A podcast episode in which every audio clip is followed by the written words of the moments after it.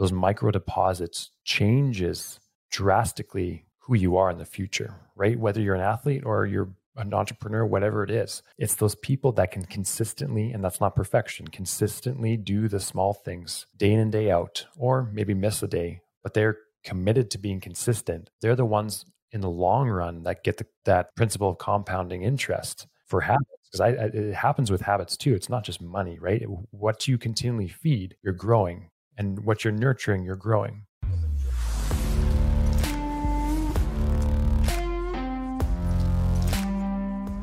Hello, everyone, and welcome to the Lifestyle Engineer Podcast. I'm your host, Matt Chenard. And today I have the privilege of chatting with Megan Henry. Welcome, Megan. Thank you. Thanks for having me. How you doing, yeah, Matt? so, Megan is also known as the the Savage. Actually, before we get into this, can you explain your your nickname? Yeah, your nickname here. So uh, it's the Savage Meglet. Um, I was given the nickname because of just throughout my life, but uh, particularly in the military, I'm small in stature, and that's where the Meglet part comes from. I guess Piglet, Meglet, a small Megan. I don't know. and uh, the Savage, just because I'm very have been resilient and persistent and very gritty and tenacious person. So um yeah, so I just kept it as my Instagram handle. I love it. Well, I was I was going to read it, and I said, I, I think to myself, I've never heard the word Meglet before. I was like, yeah. do I not know this word? so I let you explain it instead. Um, Megan is a force to be reckoned with, known for grit, determination, resilience, and per- perseverance. Like you mentioned, a lifelong athlete. You competed in Division One field hockey and track. After joining the army, your next athletic pursuit was to do skeleton, right? And that's I've watched it. I've never tried it. And uh, 80 miles per hour head first down ice. And you were with Team USA, an Army world class athlete program over a decade. Your, your dreams were put on hold though when you were diagnosed with a life threatening blood clots and were told you couldn't be an athlete again. And I'm guessing that that just made you a little more determined. So, welcome we're excited to dive a little bit deeper into all these topics today. Thank you. Uh, so, I mean, you're from Alberta, so you definitely know what skeleton is and winter sliding sports. yes, ours is a little less sanctioned. Our ours is just find a big hill and grab a toboggan and go. My wife, she actually three years ago, she just found out she loves tobogganing, so she'd get really excited about the winters heading down the slopes um, that is fun. Well, they used yeah. to have a track in um, Calgary.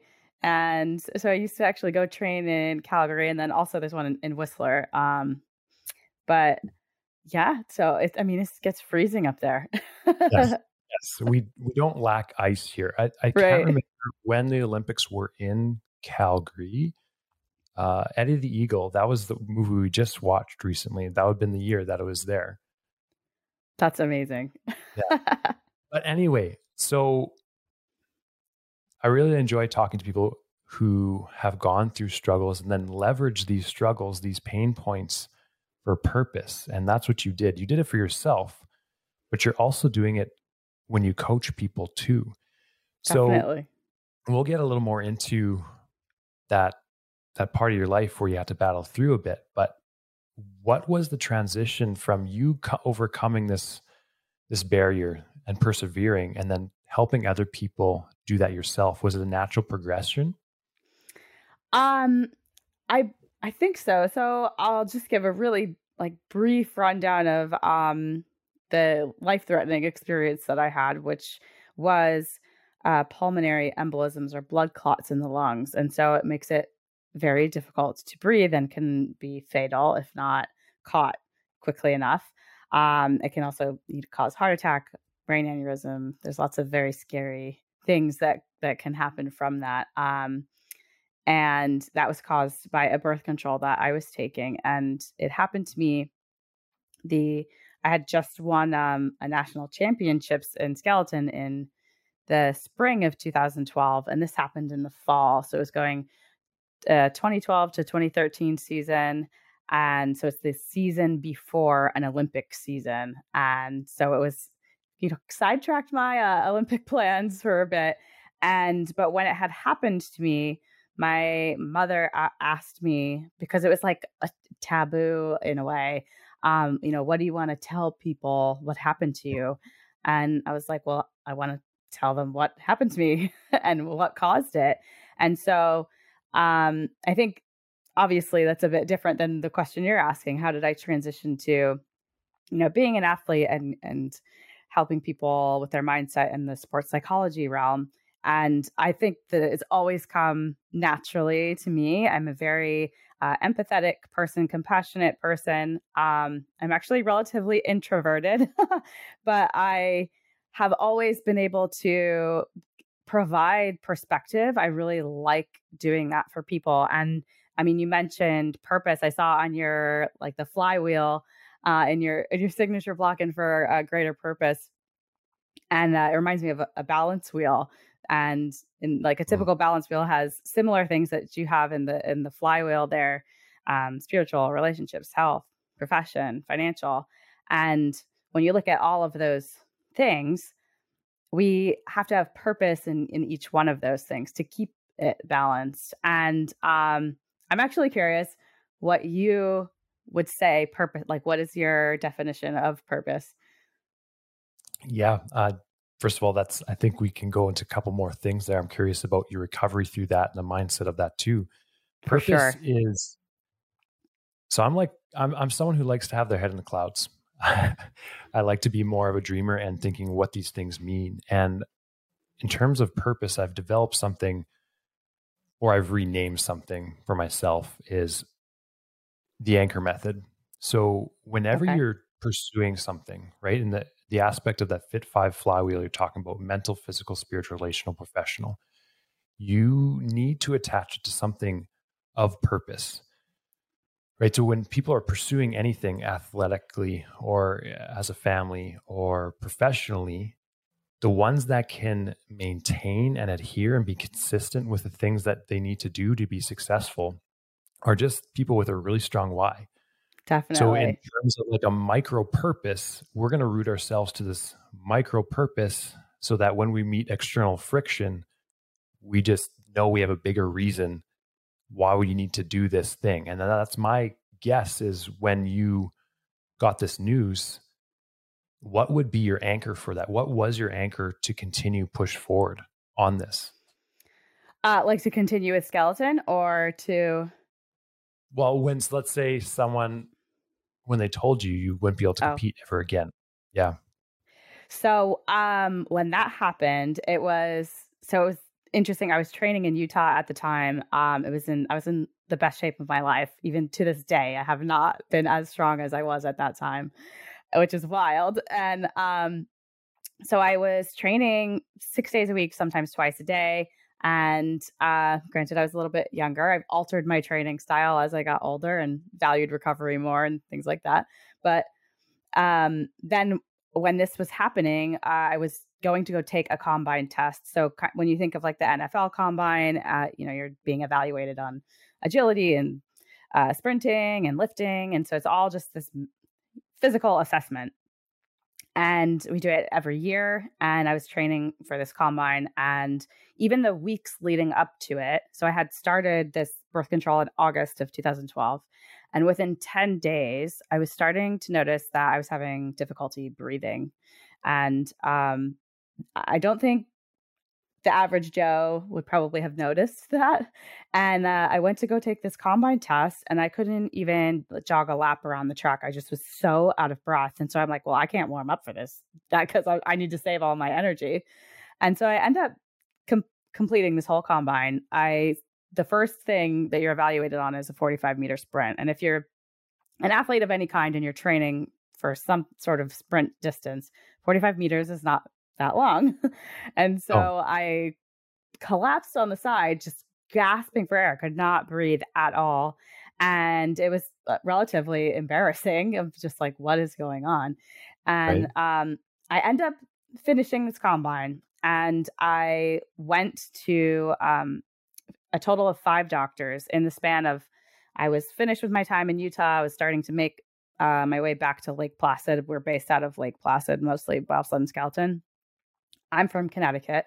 So I flew from uh, Utah to Florida. My boyfriend was in Florida at the time, and then Florida to Connecticut. And I was seeing doctors like at every stop, essentially. And I called my mom, and I'm like, I don't know what's going on. I I can't breathe. I can't. I can barely walk up the stairs. And I had a, you know, my intuition had told me that it's this it's this birth control this is the only thing you've changed and so i told that to everyone but at the same time your mind also justifies stuff. So um like there were fires in utah at the time. There was a lot of uh, forest fires and so i'm like oh maybe it's that or my my teammate had mono it could be that. But i told everybody that. My story was very detailed you know? And so i end up seeing a pulmonologist and he's like I have to send you, or, you know, right away. You've got to get in um, into an emergency imaging center because it was in the evening, I think. And so, uh, got to get you over there. This is really serious. I, I hope that I'm wrong. And I end up going there, and they did a CAT scan of my, my lungs, and they were doing ultrasound of my legs.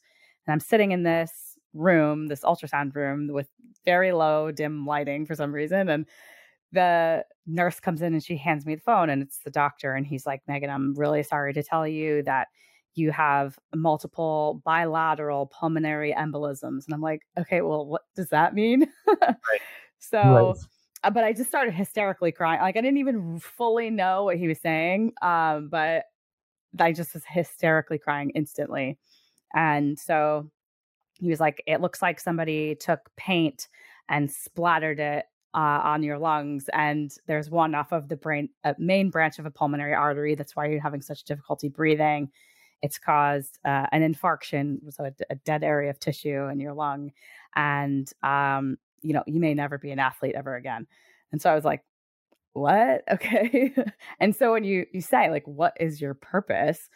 in that, yeah. oh, what I have told people in the past is, you know, we're all given a divine purpose when we come here as a human being.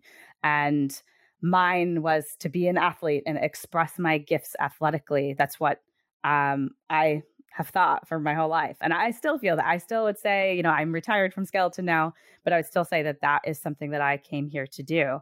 Um, it has now evolved to the mindset portion. Like I certainly help people who are non athletes, but that's where my passion lies. My purpose is to help athletes and high achievers, high performers utilize their words, their stories, and the power of their subconscious mind to create the reality that they want. And I'm really passionate about that. And even through through that experience with blood clots, my passion was to help other people so that they could avoid the same experience that I had just because of the information that was not really out there at the time about with the birth control and i think ultimately the most rewarding purposes and the most rewarding whys tend to be when you are of service to other people it's that that's really the community i know that i think that's one of your um like the pillars and the flywheel is the connection piece that's mm-hmm. that's huge as to why we are here and uh, for this human experience and um, a lot of people, though, don't know their purpose. They don't have, uh, and what I would say purpose is, is what do you want and why do you want it? And being having it clearly defined, and most people don't really know why. And um, that's huge. Just even having some sort of clarity on what you want and writing it down is extremely, extremely powerful. Absolutely there's so many little things we could talk about in there, but it's for me, it's this micro and macro purpose outlook, right? Mm-hmm. So I don't believe I'll know my full macro purpose while I'm here on earth still. I know I have a purpose here, but I can't, I don't know the whole story.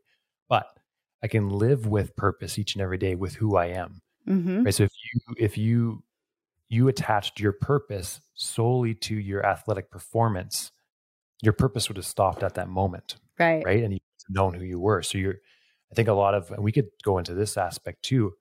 A lot of young athletes. So I played um, competitive hockey growing up, and we are pretty competitive sports town for hockey. And a lot of athletes, young and old, get attached to this identity piece where hey, they're going to the game, they're going to the professional level. And if they don't make it, they don't know who they are. So, how do you talk with athletes? How do you use your story to get them to be competitive and pursue excellence, but also have those conversations and say, hey, this isn't all you are in this world. There's more to this world than just being an athlete. Because I know once someone, if someone loses that, addictions, depression, all these different things can set in, right? Definitely. And I, I've seen that with some of my close friends in sport as well. Like, I mean, so I didn't make an Olympic team either. And I was very, very close there. I can certainly go into why that was, um, just on a mental level and where my attention was going. But um, I have said to to other athletes that I've coached, like for example, um, in skeleton was a sport I competed in. I also coach people who do skeleton now, but I'm like, skeleton is what you do. It's not who you are. Like there's so many aspects to you. And um it's it is tough because in sports, when you have, for the most part, you have a short window of time when you are pursuing sports, especially at a high level, right? And so when you look at the balance wheel, there's certain, there's aspects that are unbalanced. It's a very unbalanced portion of your life when you're pursuing that. Um, usually the relationships piece is there. There's a, that's unbalanced. Um, this financial piece is, un, unbalanced, and so it's it's it is challenging. However, I think also focusing on one the process, the journey, and that experience, but also how are you showing up? Like how are you showing up? How can you be an example to other people and be expressing gratitude and what it is that you're doing? Because ultimately we participate in sports because it's fun. When we start out doing sports when we're young, we start doing it because it's fun. And you know, as you get older and you're like, and when it gets more serious, it, that that purpose of the fun gets lost. And so, kind of having people like re-examine, like again, it goes back to the why. Like, why are you here? Why did you even start wrestling? Why did you start doing skeleton, playing hockey, whatever the sport is? Uh-huh. uh, knowing your why and the purpose is it, it, like it really does come back to that re rediscovering what your purpose is f- through sport because mm. ultimately that will carry over to uh, the other areas of the balance wheel or the flywheel. The, it does carry over into those. So um, that's that's what I've done in the past, and um, I think another uh, not to get too long winded on this answer, but another aspect would be um, unpacking wh- why we think that way. You know, why why do I feel like I am nothing without competing? Or, you know, if I don't make this sale, why do I feel like the world is ending? right. So uh, I think that's that's also powerful too to be able to have self-awareness and and examine like where does that thought and those beliefs come from? Yeah finding out where those stories those words and then because you mentioned something about changing the reality really and really it's about changing your perspective on reality yes. right? I can't you could you couldn't change in that moment that you had blood clots but you could change your perspective on that and that's based on how you talk to yourself and obviously you're going to struggle with that in the moment. It's not like we're saying you can't right. struggle, you, stress, you can't have hard things or say everything's awesome. Um, but something else you mentioned there, and I, the word stewardship, I've really enjoyed this word lately and thinking about, hey, we're simply a steward of things we have, we've been entrusted with, right? Whether that's our stories, good and bad, right? We're entrusted to share that with others. So if you hadn't in that moment where you had the conversation with your mom, you said, I need to share this. Mm-hmm. A lot mm-hmm. of other people wouldn't have benefited from your story, right? You didn't steward that. And same thing with your skills, your talents. If we've been given something and we hide it away out of fear of losing, then it actually prevents us from being all we can be. Instead, think, I don't know how long I'm going to be an athlete for. I don't know how long I'm going to be a, um, a father for, a mother for, husband, wife, whatever it might be, or business owner. But I'm going to do my everything, everything I possibly can to pursue excellence in this thing because it's not mine to keep. I'm going to be grateful for it. I can't hide it away. And that almost creates a healthy detachment from it, saying, if I lose this thing tomorrow, I'm going to pursue something else to yeah. all that I can possibly do. I love that. Um, I talk about detachment from outcome and how that really enables athletes to perform so much better because a lot of the pressure that athletes put on them is is self-imposed. And you know the we might perceive or think that it's coming from our parents and our coaches but like as you said you can we all have the choice to uh, accept reject or neglect any thoughts images feelings that come into our consciousness. We have that ability as humans which is great.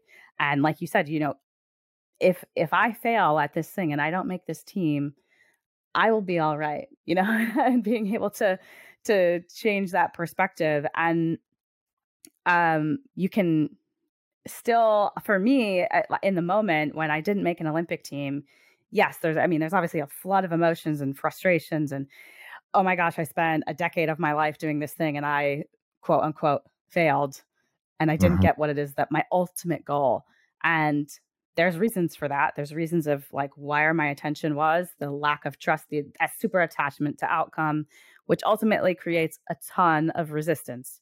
And whereas detachment, there's there's less resistance. It comes more you're way more able to attract that the thing that you want into your life.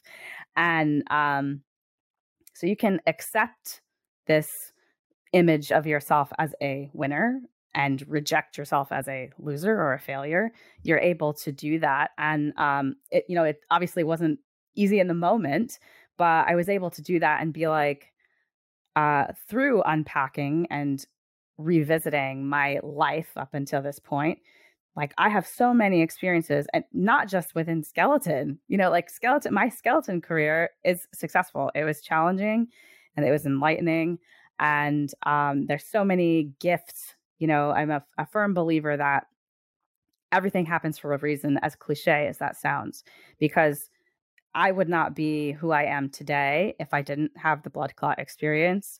And I wouldn't be who I am today had I not made an Olympic team. I am a much better equipped and uniquely qualified coach because of those experiences. And that's the same is true for anybody who's quote unquote failed uh, at their whatever their dream was. But um, I think that, yeah, being able to recognize that we do have the power to accept, reject, neglect, and everything that we've absorbed from outside influences, which which is the difficulty in, in being a human being, is that there are the outside influences, particularly when we're young, like thoughts, ideas, images that create our belief system and our conditioning. And when we're young, we're less able to accept, uh, reject, neglect like have that choice and um but we do still even as adults then accept or have some sort of an agreement consciously to further those beliefs and so yeah i think just to, to go back to what you were saying just being able to have that like perspective shift is is really powerful and it, it's not necessarily easy but it's very no. very significant and can be really rewarding. I think it's easier with time too, right? It, it sounds sucky, but the more struggles you go through, the better you get at understanding them and going through them. So, for yourself and people you have the privilege of coaching, how do you help them navigate struggles? So, I mean, we're going to continue to be met with resistance and inconsistencies in life. How do you help roadmap someone through that journey quicker um, and what does that look like? So, some of the pillars that I utilize, uh, one of the big big ones is visualization. Another big one is self talk. And I'm actually working with an athlete right now. She's a, a triathlete training for her first half Ironman and uh, suffered an injury two weeks out from com- competing. And so, it, in the moment, you know, that's a super whirlwind, highly emotional uh, event. And so a lot of it is, is initially reframing like, okay, well, let's calm the nervous system down. And can we, um, I met you through Mark Enlifted, through uh, Mark England, through the Enlifted method. And we believe in writing stuff out. And and it's super powerful because if you can take the stories that are swirling around in your mind and get them on paper, it's easier to digest them and examine them and find meaning. And so for her, um, without getting into too much of it, but being able to one, examine that story, get it out on paper, and get that frustration out.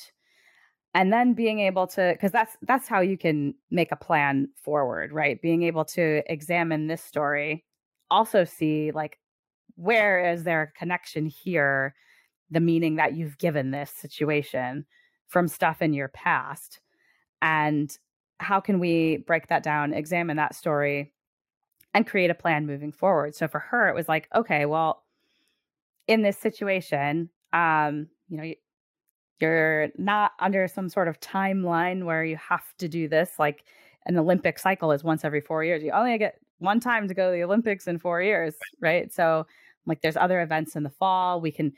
What are the things that are out uh, are under our control? What are the things we can control? So, okay, you're not supposed to run, but we can swim. And then until like when you are swimming and you can focus on upper body training, then we can transition to biking and then running. And uh, still have, I, I believe it's important to hold on to the vision of the thing that is that you want. So Napoleon Hill says that the greatest application of applied faith is keeping your mind focused on what it is that you want. So for me, in my experience with with the blood clots, they had told me that you may never be an athlete ever again. Well, I rejected that story, and then I held. I, I created a new story. I was like, okay, well, my story is going to be that uh, they had originally said that I would be on blood thinners for over a year, possibly for my life, and that I might not ever compete ever again. And I'm like, okay, well, I'm going to recover in under a year. And I had been playing this story in my mind of what I envisioned what healing would be like for me, what what that would be mm. like.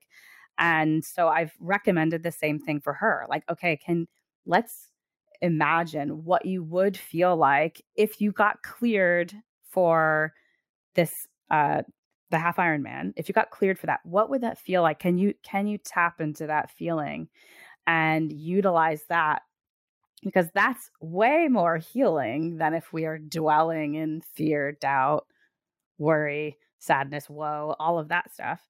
And so it's just a matter of one, reframing the experience, getting the story out of our head and onto paper so we can examine that, and then really using visualization and how we talk to ourselves. And some of that is ask is like, what if the good stuff? What what what if I get cleared by this? What if I could heal uh-huh. by tomorrow? Like, I mean, it, and it sounds absolutely out there, right? Like, I'm, I'm sure people listening are like, okay, well, you're, they just told her that she's got this injury and she shouldn't compete. Like, why would you even what if that stuff? And you never know. Like, you, re- I've seen crazier things. I'm, I've been really, really into uh, meditation and I've been to some really amazing retreats from Dr. Joe Dispenza. And I've seen people who have literally gotten out of a wheelchair who could not walk, people who were blind who can see. Like, I mean, the human being is capable of some really insane things, but it comes down to belief. So mm. I, I'm like, I nothing is off the table, you know. like, it's just, it, I'm not going to say I'm, I am not the person to say that something's not possible for them. And in, in fact, I am here to encourage them that it is possible. It is possible, and if it doesn't happen in the timeline that you want, like, okay, then we readjust and we make a new plan. Right. Absolutely. Well, so I'm I'm a Christian. I believe in miracles. And when you frame things, basically you're also inhibiting yourself from taking action. So yes. say it's possible or not? So I had a really bad uh, L5S1 disc bulge that um, couldn't feel my leg, was atrophying in my leg, and I couldn't lift for and I was hoping to go to the CrossFit Games. That was my goal. Yeah. And I went to a chiropractor who adjusted me, which he shouldn't have done, and it got worse. And then he told me you should, probably shouldn't lift weights anymore. You should just become an endurance athlete. And which is a joke because I am six six. 25 and I do not like running. It's a joke in our, our family. Like everyone yeah. else runs my wife's side of the family and I don't run. So I was like, nope, same idea. I said, who are they to say what the story is going to end up be end up being, right? Why why couldn't someone else?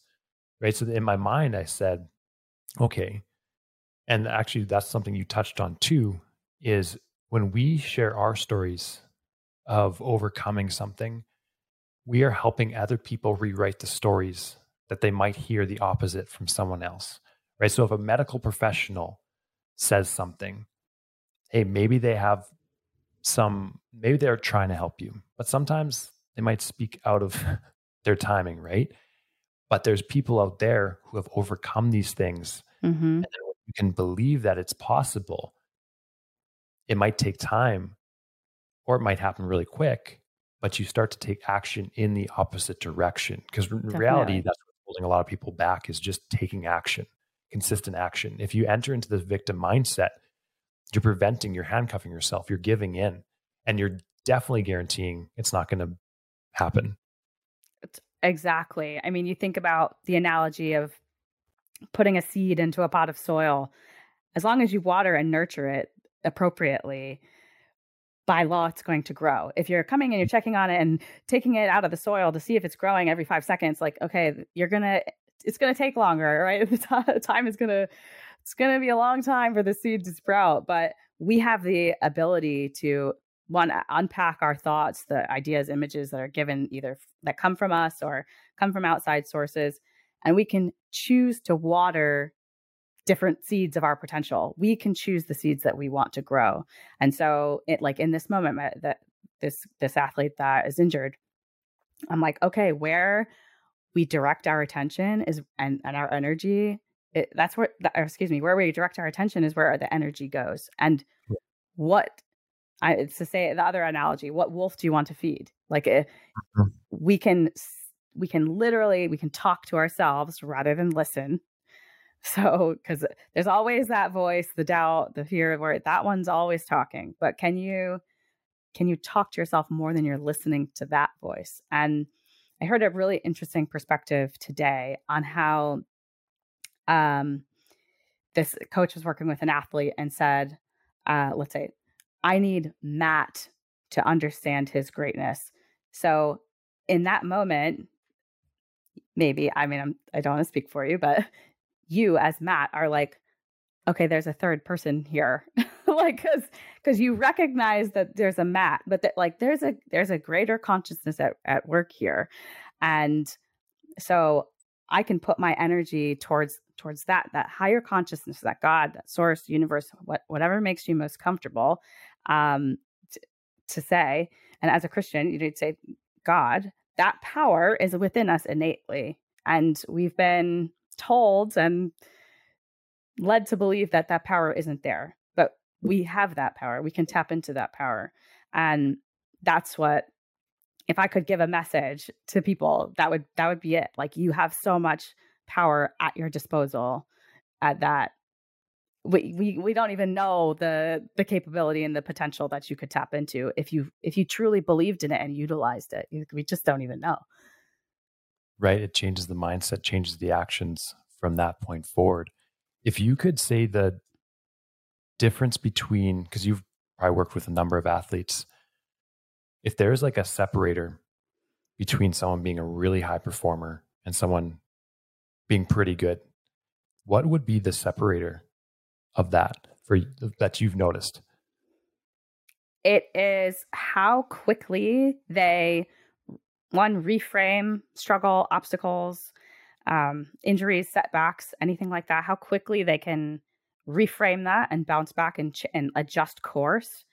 And it does it really does come down to self talk like that all of these things tie in together right? It's like i can reframe that because my self talk and I, i'm super aware of my self talk so it's i would say it's um reframing and their level of self awareness as well and someone who is and, and that's the a big separator at the highest level of of anything is the mindset because in elite sport everybody They've got all the skill, right? They've they, everyone's dedicated. They prioritize their their training and for the most part people prioritize their their sleep and their recovery the ones who are i guess i would say that the other thing i guess i would say the other thing is consistency the consistency in their routines their habits of excellence and which leads to self-awareness. So they're they're how quickly they can reframe their consistency their self-talk and that's that is what separates people. It's it's literally mindset. It's that's all it is. It's the stories we tell ourselves about ourselves and that is truly it, it as simple as that sounds that's what separates the good from the great i think that's frustrating for people too right and sometimes i find it frustrating because you know this everyone talks about mindset mm-hmm. talks about this is the separator well what does that mean well, it's it's really the story you tell yourself, the way you view the world, and the actions you take from that. I had a, I have a um, a client I'm working with. He he needs double hip hip surgery, and he's going to 20 year old year in the WHL, and he wants to play professional. And we talked this morning, and we talked about the little mindset shifts, even in practice. Like if you get scored on, instead of dwelling on that, hey, what could I have done better? Right, and those micro little deposits, as I call them, those micro deposits changes drastically who you are in the future, right? Whether you're an athlete or you're an entrepreneur, whatever it is. It's those people that can consistently, and that's not perfection, consistently do the small things day in and day out, or maybe miss a day, but they're committed to being consistent. They're the ones in the long run that get the that um, principle of compounding interest. Yeah. For habits because I, I, it happens with habits too. It's not just money, right? What you continually feed, you're growing, and what you're nurturing, you're growing. Exactly. I love that. Um, you touched on like it affects what actions you take. Our thoughts create our feelings. Our feelings are, go into action, and our action produces results, and the the results are ultimately what matters for most people, right? And mm-hmm. um, I think another what came to me when you were talking, another aspect of like the what separates the great from average would also be uh, in relation to the stories that they tell themselves about themselves is when they have a situation that's a setback um, or a negative experience that they are they're they're able to reframe it in a way that this negative instance is temporary. It's this one time in this one place, and it's not representative of me. And mm. um, I think I would say athletes who are at a, you know, less accomplished and whatever that actually means, at a lower level, are thinking that it's always happening to me. It's global, and this represents me. This mm. this has the, so it's assigning meaning. How what a meaning are you assigning to this negative experience? And it's like, well, you know, you just didn't you just didn't make the shot. Okay. like and that, I mean that's oversimplifying it like for sure there's a lot like has gone into making trying to make that shot but um it's it is it's a it's a perspective shift and the meaning that we that we give these stories we tell ourselves. Have you found that those that can I'll, let me say it this way how hard is it for some athletes to switch off? Like let's say they they have families they have people outside of the profession how difficult is that for some of them to switch that off and be present in the other aspects of their life we're talking about the fit five system there yeah so like i said because it's such a, a short time frame in most athletes' lives. Uh, it's very challenging, I have found. and so um, I encourage some sort of mindfulness, meditation, disconnecting, um, some of the routines and habits that we establish ha- have to do with like like disconnecting from your phone, ha- giving mm. yourself 1% of your day that's dedicated just to you and your presence and whether that also has to be like things in your life that need to be addressed in relationships that that time needs to be given there because ultimately that that plays into their happiness and the joy that we're experiencing and that will affect your performance. And so it's it does it takes a lot of awareness and coordinate i mean it, it's planning it really is it's it's uh the the most successful athletes are very diligent with their time and mm. sometimes yeah sometimes it is skewed towards okay well i need to wake up at this time and meditate at this time and eat at this time and recover and da da da da, da.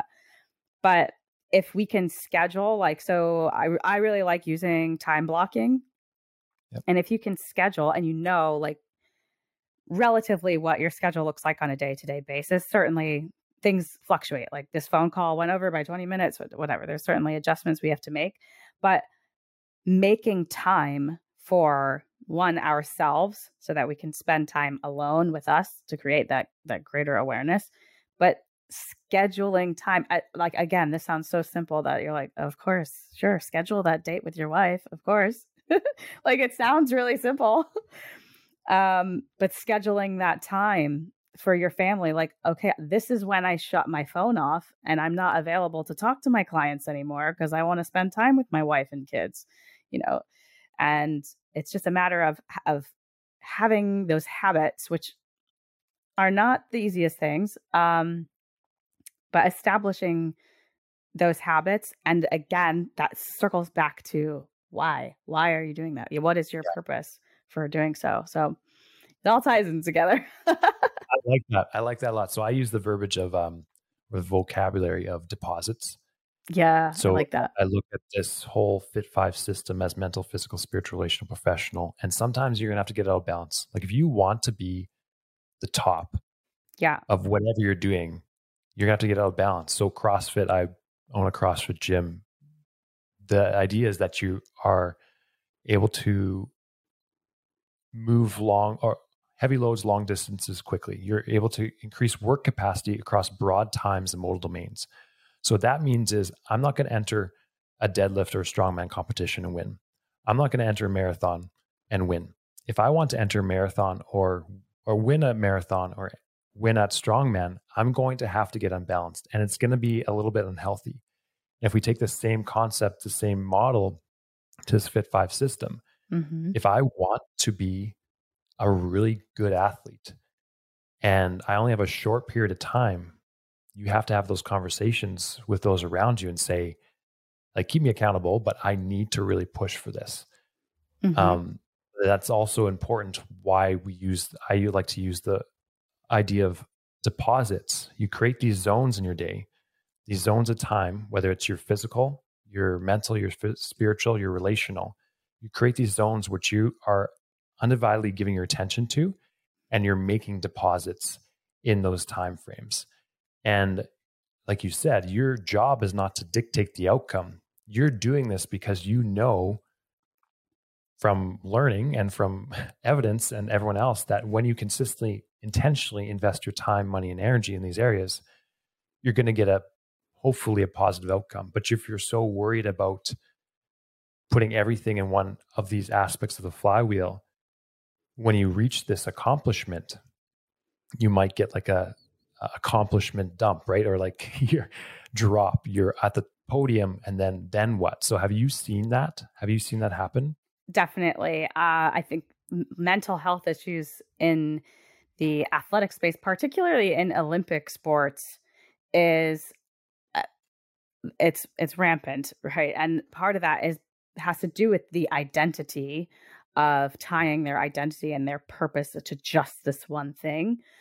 And um I mean, people they do they they lose their minds or they go into like really significant depression. Um, there's been really tragic incidents with, with suicide and really sad sad stuff because like even if as you said in, in these zones and making deposits even if you can't in this in the visible physical space be making those deposits so like the one that comes easiest to mind is in relationships i was traveling the world six months out of the year for um for my sport i lived out of a suitcase I, it's hard to be in connection with people in different time zones and all of that. So I, I can totally relate to how that type of stuff gets out of balance. But then if you can still make space and deposit into those areas in the quote unquote invisible in the spiritual realm and we so in the visible we think of like these those that's our five senses that, that we experience and but the in, invisible so the spiritual the, some of the mental side of um like the, i would say these are quadrants so like mental emotional physical spiritual the invisible side is very very powerful and to make those deposits on that side as well whether that's through meditation and mindfulness prayer and making those deposits in those areas when you can't physically do it in this time and space is also mm-hmm. is also positive and that that could come from journaling uh, like i said prayer meditation Me- meditation was my route to to engage the the spiritual side and the mental side um, but there's certainly times where like you said that that dump after particularly um, an olympic cycle is so drastic. And part of it is because of the sheer amount of focus and energy and the outside stress and pressure and there's a lot going on it's it's like i mean it's draining for your central nervous system so it's like natural that you're going to have all of this adrenaline and it's going to drop i mean it's a, it's not like a drug you're going to come down you're going to have a have withdrawals and that's that's what it comes down to and it's like i think also having the awareness ahead of time that that like after a peak event like that uh, the olympics is a really a good example but that could happen for any like championship event or peak peak event that someone's training for that there there's this come down after that and i think knowing that and and some athletes might not realize that. They're going to be like oh i'm going to go to the olympics. I'm going to be happy forever. Like right. and uh they, they might not know which is which is tough but i think um having to go off on a, a small tangent there's there are things that can help us grow our dreams and or do the op- opposite hurt our dreams. And one of the biggest things is support and utilizing a support system and um, when i was competing during the olympic year so i'm in the military and i wasn't allowed to compete the season prior to the olympics and the, it was very frustrating because I'm watching my teammates and everyone else around the world go and compete in races that I had earned and couldn't compete in. And I adjusted and you know I did what I could, but when it came down to to competing in the season, I was so attached to my prior successes and outcomes that I was unable to be present and I was not tapped into my purpose and my why of competing. So I was very, very attached to I need to be doing this. I should be doing this because I did I placed third here last year, so I should right. be placing third here or better. Um, and it was again to, back to the meaning I was giving to my performance, what I was saying about me, and I could have utilized a support system better because I I felt like well I should know better because I've done all this mindset work on myself, all this introspective work. So I should know better and I can get myself out of this. And I said earlier, you know, we we come here and we the connection piece is very important. And being an athlete can be very isolating, especially in individual sports.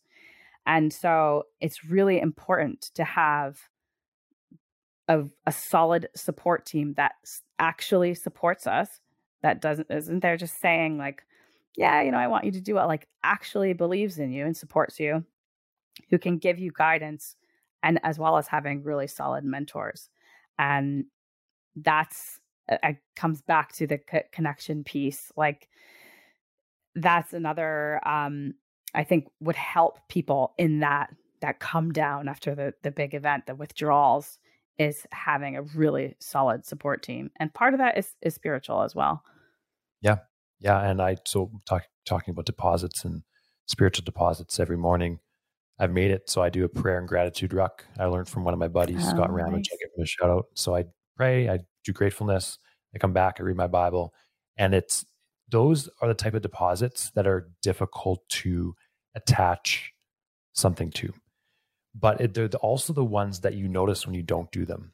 It's yes. funny when I coach people, I help them build their morning routines. I help them build these things, these deposits, this structure, this this blueprint, entrepreneurial blueprint, I call it. And they don't really notice in the moment this morning routine, the benefits of it, but you really notice it when you don't do it. And it's the same thing in the gym setting because I own a gym too. It's people come in, they've been there for a couple months and they miss a week and they come back like, oh, this is what it feels like. I didn't know because I had nothing to compare this to, right? Right. And that that's like again the back to the you said like it's not tangible, but it's it's the invisible. And the invisible is very, very powerful. Even if it's something that you can't see, you can't touch tangibly and with your five senses, but it's there. It's, I guess it would be the sixth sense, right? it's the the invisible. Um, it's so so powerful. I love. I absolutely love this analogy of making deposits. I, I really really like it a lot. yeah, I've enjoyed it because it it detaches you from also having to see something right away, the results right away. Mm. Because financially, you think I'm making deposits that are going to compound into something in the future. We all know this like we know most of us know this to be true. I'm making deposits, it's going to compound interest, but then physically, I'm going to go to the gym. I'm going to make this deposit. Yeah, I might get some feedback, get some uh, endorphins. I'll get some sweat, so I know something's happening. But I'm I know that if I make this deposit, it's going to compound. I just have to worry about taking the action, making the deposits, creating an identity, a lifestyle around being the person that takes consistent action in all areas of my life and being consistent in that, which will lead to the results. I love that. I think that the compounding, that's such a great and like I'm absolutely loving it right now. so great job. Because again, uh, I think that one of the reasons why I didn't make an Olympic team, for example, is that I was um I had really solid habits and routines and things that I was doing that had certainly contributed to my success in the past. Mm-hmm. But I was attaching so much to them that I was like, eh, like I, like I said with the seed analogy, I was like, okay, I'm doing these things that made me successful. Where are the results? Where are they? Where are they? It's not there. It's not there. It's not there. And it's like checking the seed. Like, oh, I planted this seed and I want to see if it's growing. Oh, is it there yet? What? When is this coming? When is it going to sprout? And it's ha- being able to have faith, that trust in like I know that because because we are having a human experience we we don't have the luxury unfortunately of like you said i i don't know my oh my macro purpose we don't have that perspective to be able to zoom out to a bird's eye view and know exactly like every detail we just we don't have that luxury so it's like no. I have to have faith i can or i can i can have faith and apply faith that my actions are compounding over time and I can get what it is that I want. And I just trust, I just have an inner knowing, a belief that it's going to happen. And that again comes comes back to what we're saying to ourselves. What are what are we saying? Uh, the self-talk and the beliefs that we have, it it it comes from our our thoughts and our feelings. And um that's super powerful. Like that that trust, that faith. Faith is a is a, is a great word, um, but I think that like trust is is applicable here as well. Having the trust that I I can't see the outcome, but I know it's there. Right, and then also redefining success because def- success is an arbitrary thing that keeps being redefined. Right, so yeah, the outcome I want now might not be the outcome that is in my best interest either. Mm-hmm. Right. To say, so how do you navigate that with people you get to work with? How do you balance helping them achieve the top level of their sport while also having that conversation in the background and saying, there's still life after this. And there is this kind of, if you achieve this, you need to create this circle around you, these purpose outside of this success or this work. Oh, that's a that's a really solid question. Um, hmm. so again, I think it would come back to having that perspective. I personally am not like, hey, you need to be thinking about your life after after sport right now. Um, until it get it gets to that point, right? And I right. I think I reiterate that everything happens for a reason. So even with uh, the the triathlete, that example I gave before, like okay, so there was a reason this happened. We can examine why that happened, and we learned from it. There's a, this is an opportunity for us to learn and adjust and grow moving forward. And I think um, being able to do that and reframe like okay there's a lesson in all of these things so for me as well when i didn't make an olympic team i was like that was it's frustrating to me but that was what was supposed to happen because that's what did happen. And so it's like right. are you going to argue reality? Like what that's like super painful. You're asking for so much suffering when you do that.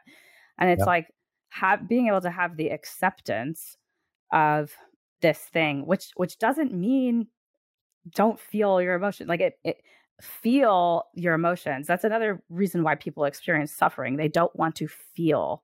And being mm. allow allowing yourself to feel and examine these stories which most powerfully is writing them out and um, examining your purpose and your why all of those things allowing yourself to truly feel and realize like okay this is the reality like it is what it is another like cliche statement it is what it is this is mm-hmm. reality mm-hmm. and i i'm accepting that this is the case like i accepted that i didn't make an olympic team and i believed wholeheartedly that i was not supposed to be there and and a part of my intuition told me that that I wasn't supposed to be for, for I mean, who knows? I like I, I'm in the military.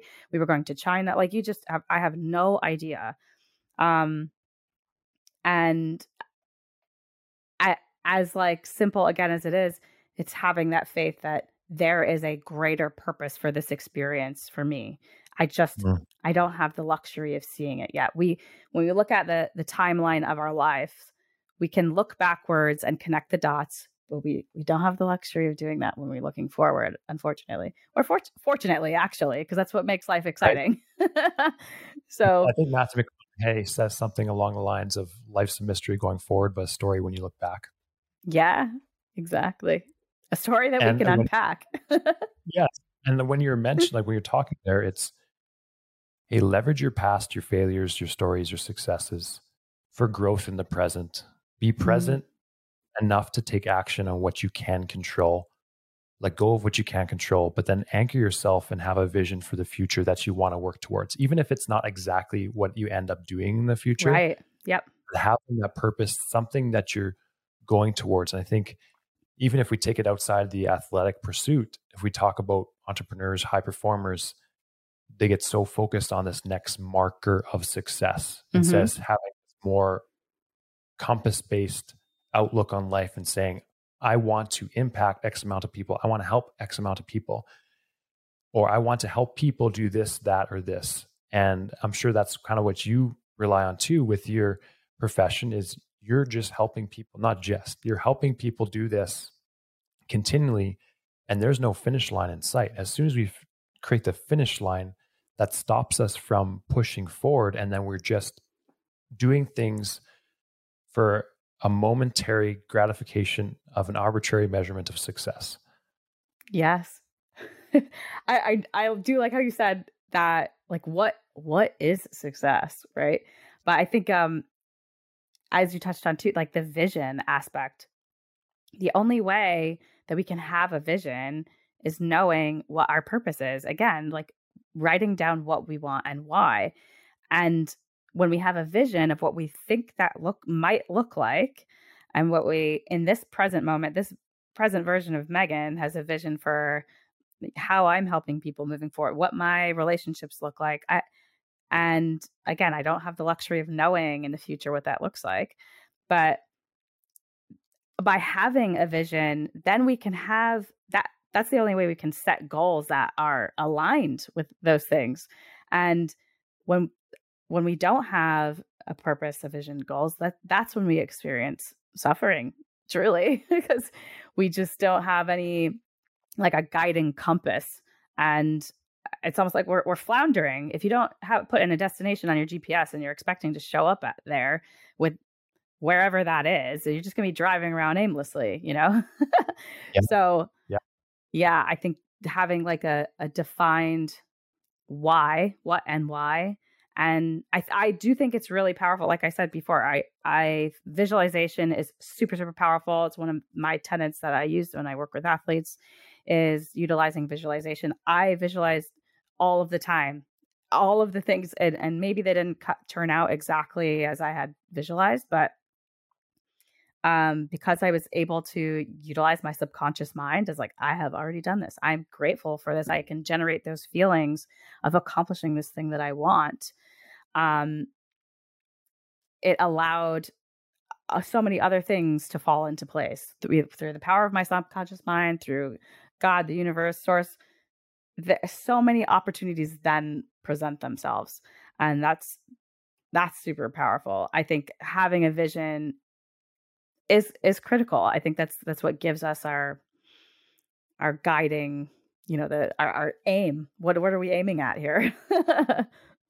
What's the target? And then right. it also demystifies it a bit for people too, is thinking the analogy of saying, Hey, I want you to go out listeners, try this. Go out today and count all the white cars you see. In your mind, you're going to think, I saw way more white cars. There must have been more white cars out there today, or red cars, whatever you want to count. Right. In reality, you're just looking for it, right? So that's demystifying. You're just changing your perspective, your outlook on life. And then you can do that same thing for professional opportunities, for athletic opportunities, for quote unquote failures. You're changing your perspective. You're saying, in this moment, and that's what you did, going back to when you got that news, it might have taken some time, but you're saying, where's the opportunity in this? Because there mm-hmm. is opportunity. But if you've trained your mind and your subconscious to look for the negatives, you're going to take action on the negatives continually, and it's just going to be this yes. downward spiral. Definitely. And we, when you go back to the vision aspect, and I love that you use the analogy with the white cars and um, that study with the gorillas where uh, they had people were like, okay, I want you to count how many basketball passes are between these people. And they had somebody walk through in a gorilla suit. And then they were like, how many gorillas did you see? And they're like, what are you talking about? Because they're not focusing on it. And um, so that's really funny. But we we like think that. in we think in picture. I'll have to. I can't think of the study off the top of my head, but I'll, I'll send it to you. Um, yeah. But we think in pictures as well. That's another reason why visualization is so powerful. So when Matt just said, listeners, uh, go and count all of the white cars. Like you immediately think of a white car, like an image of a white car, whatever that is. Could be a white Tesla. Like something comes to mind.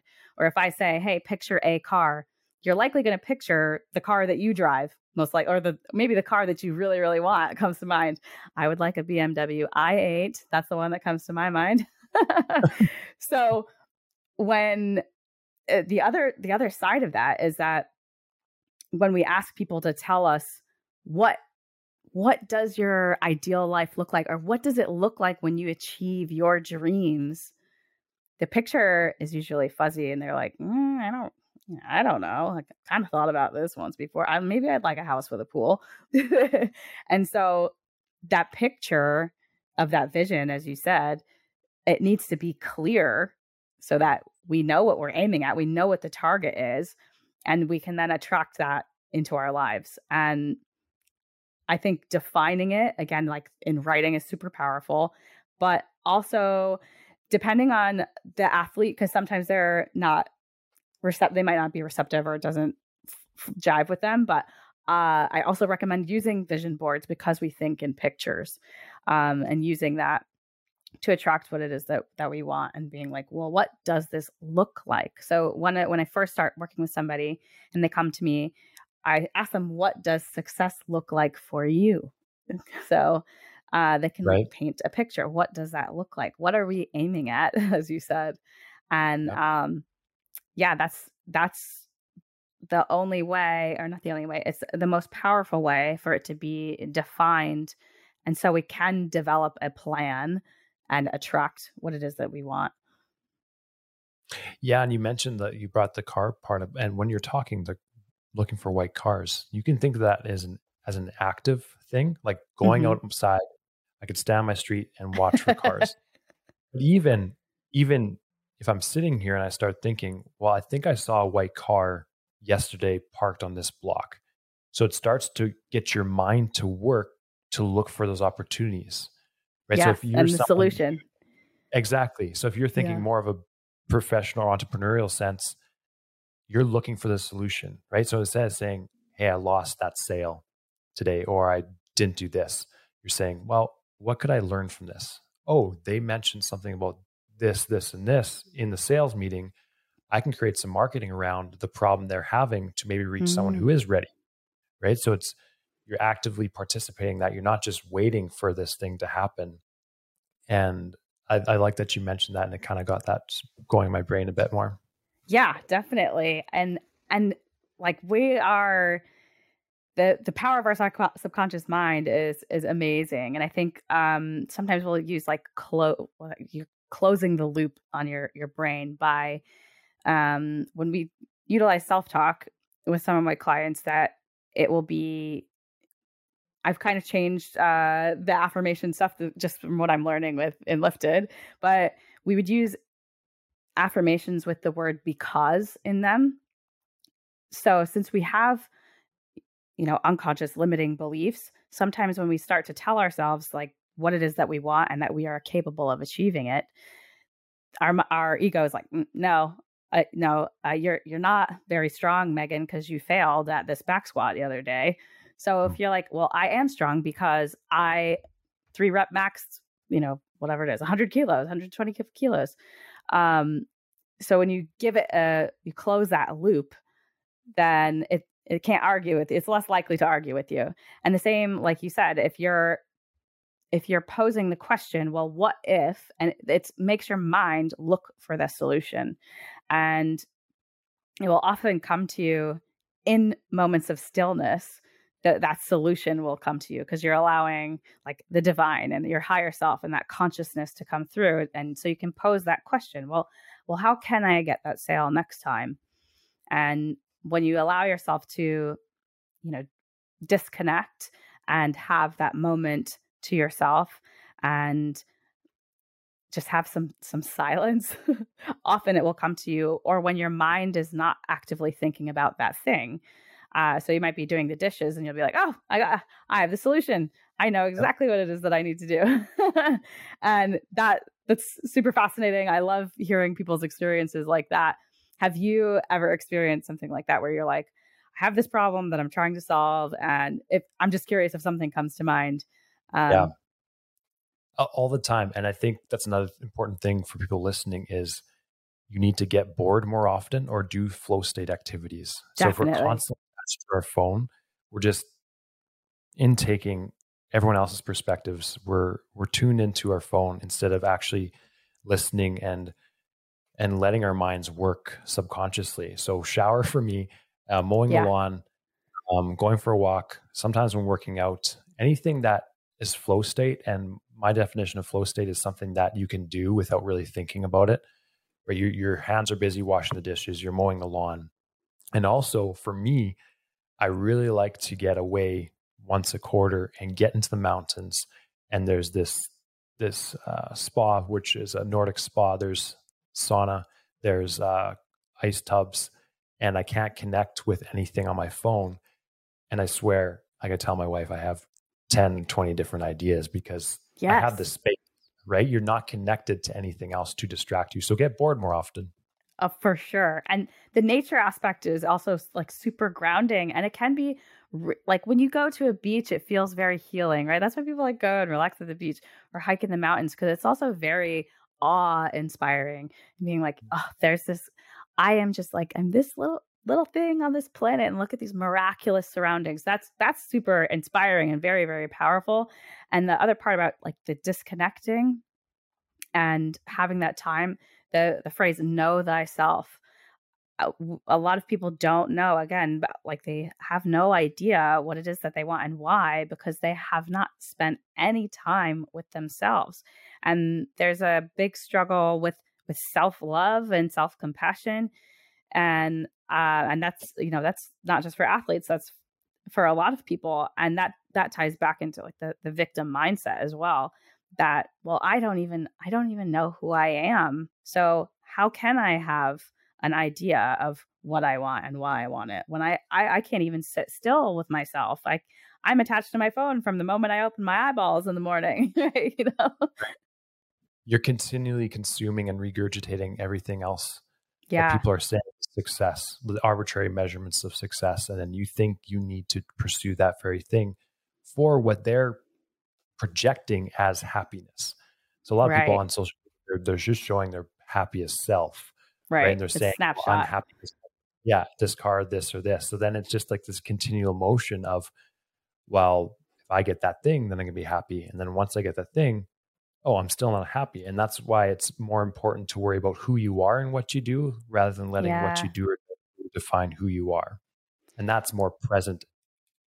Exactly. And I think uh what like watching what you consume and, and encouraging our clients or athletes to be consuming information that is new to them, like their mental diet. What is it that you are most like putting in because all of that stuff ultimately and I mean I use social media so I'm not I'm not above this and saying like oh you should get off social media um but I had recommended to this triathlete who got injured before hey maybe we should this is causing you a lot of stress. She has her own business as well. This is causing you a lot of stress so we should take a social media detox for the 6 weeks leading up to this competition so that it's less of a, a stressor for you. Um because ultimately that stuff that you're consuming we willingly or unwillingly let that into our consciousness. And if we don't actively reject some of the information that we're seeing it ultimately filters down into our oops into our subconscious mind and affects our our beliefs about ourselves. And so ultimately one what are you consuming information wise as, as, songs as well as as you know as lame and like old geezers as that sounds? The, the songs that you listen to all of that stuff and the words that you speak it it's so so important and it's really easy to over overlook that type of stuff but also who are you surrounding yourself with that your vibe is based on your tribe and so who are you surrounding yourself with? What are they doing? And that the the adage about like you're the product of the most the, the five people you spend the most time with. And so if five of your friends are drug addicts, you're most likely going to end up being a drug addict. And just right. because that's who you're surrounding yourself with. And um, you, unless you have amazing self awareness to rise up and be a leader, well, then your tribe's going to change because you, are not going to fit in there anymore unless you're right. really elevating the group. Um, so that's that's really powerful too, and that's again goes back to being what is um what feeds into people's success was a dream grower is that support that support system uh, the guidance that you receive the mentors that you have are all they all shape you and we all have a, a choice on who those people are and what that information is that we're consuming. Absolutely. I like to think of it as soul and mental macros. So we think nice. about we eat. Oh, so good. food, right? Yeah. That's going to your body into if you eat certain macros. So what are you consuming for your mind and for your soul? And that will be how you view the world and again it just kind of the same deposit language it makes it more understandable and demystifies it a lot more, right? It, it's that unseen thing that you know when you watch people when they surround themselves with different people, they're consuming these these nutrients, these macros yeah. that eventually change who they are in the future. Yeah, so it's like, are you consuming some some junk food or yeah. having like gourmet? I love that yeah. analogy. What, did you come up with that? Is it your the OG yeah. thought from Matt? I did. I, it is. And I think something about truths is I didn't come up with it. I think I just uncovered it in a different language. So I, think I, like I can't it. put it I can't I would like to put a trademark behind yeah, it. Yeah, yeah. uses it, just quote me or something. That'd be great. I will. Soul and mental macros. Deposits. Yeah. Keep Deposits. depositing into your zones, everybody. Megan, this has been so fantastic. I think we need to do another one because I want to oh, continue. Oh, 100%. I'll come back anytime you want, Matt. Thank you so much. so, where can people find you? How can you help them? And is there anything you want to close out with? Sure. So I am at the Savage Meglet on all social media channels. Uh, I have a website pending. So if you go to thesavagemeglet.com, it it was not there yet. um, but the easiest way to reach out to me is on social media or Megan at thesavagemeglet.com. And uh, the last thing that I would like to tell people is that you have you are just so much more powerful than you can possibly imagine and it is possible for you to tap into that power and part of that comes from the words that we use because it affects our thoughts our feelings and ultimately our actions and if you want help with that, I can certainly help. I love it. It's my passion. And yeah, I can help you get aligned in what it is that you want too. So thank you, Megan. I appreciate it. Everyone, thank you for listening. If you have time to leave a five star review and share with your friends, this has been an amazing episode. And if you're an entrepreneur who wants to profit in business without bankrupting your personal life, give me a shout.